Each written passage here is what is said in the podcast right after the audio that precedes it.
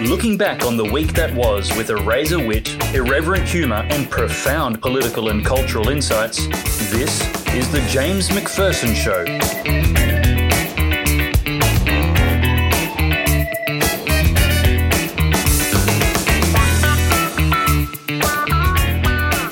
Comedian Daniel Andrews is set to host a new reality TV show, I'm a Victorian, Get Me Out of Here.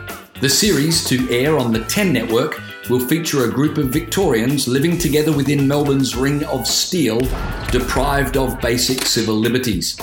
Each member will undertake challenges to secure treats for the group and to avoid being arrested by police. The final episode's votes will determine who is crowned king or queen of the socialist jungle. The winner will receive $100,000 to donate to pregnant Facebook poster Zoe Bula's legal fees, in addition to being personally reimbursed by the federal government's JobKeeper program for their participation. TV insiders said the 10 network had been inundated by would-be contestants, with 6.5 million Victorians applying to be part of the show on the day it was announced.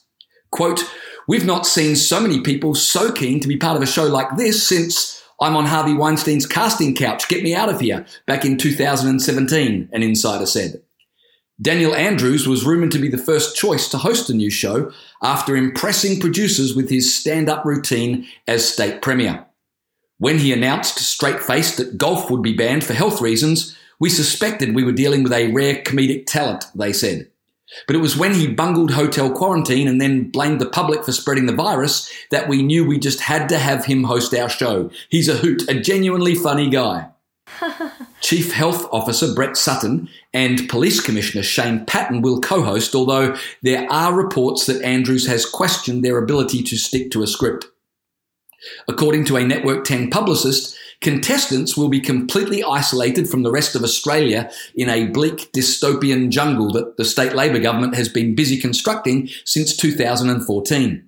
Contestants will take part in daily trials that are completely pointless, but test both physical and mental abilities. They will be separated from loved ones, forced to wear masks and harassed by police for virtually any reason and often for no reason whatsoever, the publicist said. Some contestants will be locked in Housing Commission flats and forced to survive on barely edible meals left at their front door, while Greens MP Adam Bandt wanders around outside imagining contestants are dropping him notes. Every day they'll be forced to watch Daniel Andrews and his co-hosts berate them for their bad behaviour while promising that things will improve if they are willing to debase themselves further by giving up more of their freedoms. We predict it will be a riot, as in riotously funny. And then, when people realise this show is not happening anywhere else in the world, an actual riot. Throughout the show, additional contestants called intruders will enter the competition in a bid to break the spirit of the long-suffering Victorians. They include TV personalities Magda Szubanski. And the sooner we obey the rules, the sooner this will all be over. And Waleed Aly. In hard times, shared suffering is everything. Who will hector Victorians in condescending tones, as well as Assistant Police Commissioner Luke. I feel a bit like a dog returning to eat his own vomit. Cornelius, who will tell Victorians they are batshit crazy because, well, he can. The publicist said that if contestants become overwhelmed by their situation, they could leave the series by speaking the phrase, I'm a Victorian, get me out of here. What contestants won't know is that the only way they can actually get out of Victoria is if they die or date an AFL footballer. But the show's producers were hoping to reach an agreement for either North Korea or Wuhan in China to take contestants who decide it's all too much. We want to be able to relocate them somewhere that will be very familiar, but without quite so many of the hardships they're used to, a spokesperson said. Welcome to the James Macpherson Show on this Tuesday, September 22nd, in the year 2020. I hope you've had a great weekend. It's a short program this week. I apologise for that. You're not going to get your full fill of James Macpherson, but I promise next week's show will be back to its normal length. I've just had other commitments over the course of this week, so you're just getting a few snippets, but I hope that you'll enjoy them. Hey, I've got to tell you about something that happened to me over the weekend. I wrote a piece last week, a satire piece, sending up the Victorian Premier Daniel Andrews, which of course is increasingly difficult to do because he does such a great job sending himself up. I was watching a press conference when Daniel Andrews was asked his thoughts on some ugly incidents between Victorian people and the police force. The Premier said he didn't want to comment specifically on any of those incidents. But then he went on to say this, and I quote, he said, "All of this can be avoided if people don't protest, because protest is not only selfish, it's stupid." I heard him say that and I thought, wow, imagine saying that the simplest way to not have police overreach against citizens is for citizens just to, you know, not protest. In other words, just behave themselves. In other words, just do what they're told. And so I wrote a satire piece taking that quote and embellishing it to imagine that Daniel Andrews' response to everything was simply, well, if people just did what they're told, everything would be okay. Now, if you read the entire piece, it's clearly satire. Oftentimes, however, people don't read an entire article. And so somebody has read a couple of quotes and then created a meme that's gone viral on Facebook. And the quotes were ones that I made up in my satire piece, as if Daniel Andrews had said these. Well, a media association ended up fact-checking the quote and confirming it is a fictitious quote, but from an article that was clearly labelled satire. So I'm not in trouble. But what I thought was that it was hilarious that people couldn't tell the difference between reality and parody. And that's not my fault. That's how bad things have gotten in Victoria now, that you can't tell what's real and what's a joke. This is the piece I wrote. I hope you enjoy it, and you'll see why many people are mistaking it for something that could actually happen. Victorian strongman Daniel Andrews yesterday dismissed anger over the state's harsh lockdown as a small number of selfish and stupid citizens making a fuss over human rights. Dictator Dan was responding to questions about heavy-handed police tactics used to enforce rules to restrict the spread of COVID-19. All of this can be avoided if people don't protest, because protest is not only selfish, it's stupid, he said. He really did say that part. In fact, you'd be surprised at how much can be avoided if people stop insisting on their personal freedoms, because insisting on human rights is not only selfish, it's stupid. He pointed out to successful dictatorships in North Korea and China as examples of what could be achieved when people kept quiet and did as they were told. "What matters is human life, not human rights," he said, without explaining what sort of life one was expected to live when working or even leaving your front door had been made a criminal offence. When asked about police handcuffing and arresting a pregnant woman over a Facebook post, dictator Dan said he had not seen the footage. "I've been too focused on the supercomputer modelling," he said. "But everyone understands you have to crack a few eggs to make an omelette. Let me be very clear. All of this can be avoided if people don't object to anything we are doing, because objecting, especially on Facebook where everyone can see it, is selfish. Objecting is stupid, and objecting is dangerous. No objection, regardless of what rules we impose, is safe or responsible at this time, or at any time in the foreseeable future, by which I mean ever." He said he did not want to comment directly on reports that a man had been run over by a police car and then kicked in the head while he was on the ground, adding he had not seen the footage. "But I can say safely that none of these incidents will occur if comrades stay locked in their homes. And if you don't want to be kicked in the head, don't put your head under a jackboot. It's not complicated," he said. Meanwhile, an exasperated senior police officer blasted, quote, "selfish people who keep going on and on and on about their civil rights like it's their, you know, right," end quote. Assistant Commissioner Cornelius Wigham said police had nothing to fear from police. People had nothing to fear from police as long as they stayed in their homes, wore masks and didn't criticise the government.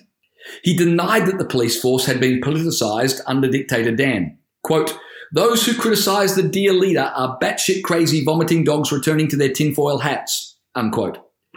Critics of dictator Dan's response to the coronavirus have pointed out that only Wuhan has experienced tighter restrictions than Melbourne. "I regret that," dictator Dan told reporters. "I hate it when China out-Chinas me."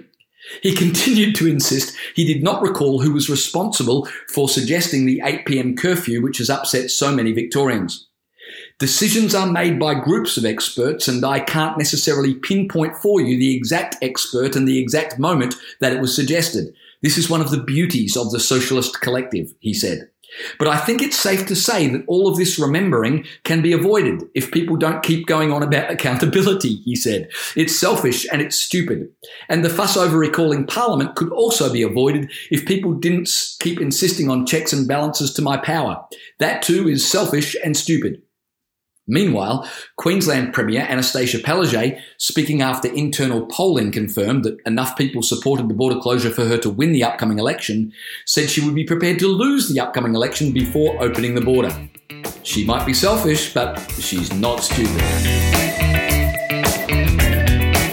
The Morrison government's planned tax cuts will benefit high-income earners, and most high-income earners are men. You know where this is going, don't you? That's right. Tax cuts are sexist. According to news.com.au, which ran the headline, "Blokes big winners under tax cut plan, but women get screwed." Samantha Maiden reported that proposed tax cuts designed to stimulate a flagging economy would benefit men twice as much as women. The reason is based on the simple arithmetic that men tend to earn more than women and are more likely to be high-income earners, she wrote. That's raised fresh concerns the tax cut plan is unfair to women. Samantha Maiden went on to quote an Australia Institute report which said that for every $1 of tax cut that women would receive in the October budget, men would get $2.28. In other words, she wrote, men get more than twice the tax cut that women get. Wow, it's almost like that evil misogynist treasurer Josh Frydenberg sat down and worked out the tax cuts based on taxpayers' genitalia. Maiden continued, if the tax cuts were divided between men and women, blokes get 70% of the tax cut cash and women secure only 30% of the tax cut. Right. And if the amount of tax taken by the government was divided between men and women? You see, Samantha Maiden forgets to mention that high-income earners pay a higher rate of tax. And fair or not, but it's a fact, most high-income earners are men. So, are the tax cuts really sexism against women, or are they actually addressing a historical wrong against men?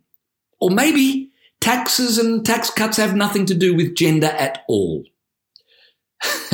That last line was, of course, a joke. Everyone understands that everything is about gender in 2020, unless it's about race or sexuality.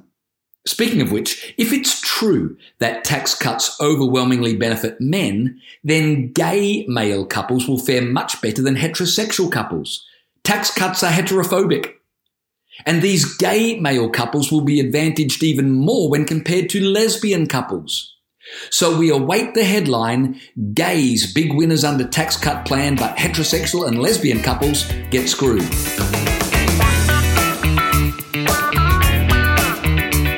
Hey, that is all I've got time for this week. I apologise. I don't know what you're going to do with the rest of your day or how you will survive until next Tuesday when I drop more pearls of wisdom. But until then, have a great week, and we will be back to our normal length program next Tuesday. I look forward to your company. The Good Sauce is amplifying leading conservative voices from Australia and New Zealand. Together, we're providing viewers and listeners, as well as readers, diverse formats and a better source of news and opinions, without the constant victim-oppressor, social justice warrior rhetoric or PC fear of reality. You can help us grow this important initiative by becoming a supporter at goodsource.news today. The James Macpherson Show is a production of The Good Sauce, written and presented by James Macpherson. To watch, listen to, or read more media without the SJW narratives or PC fact filter, visit goodsource.news. That's good, SAUCE.news. Become a Good Sauce supporter for exclusive access to live and unedited interview recordings, including the conversations before and after the show.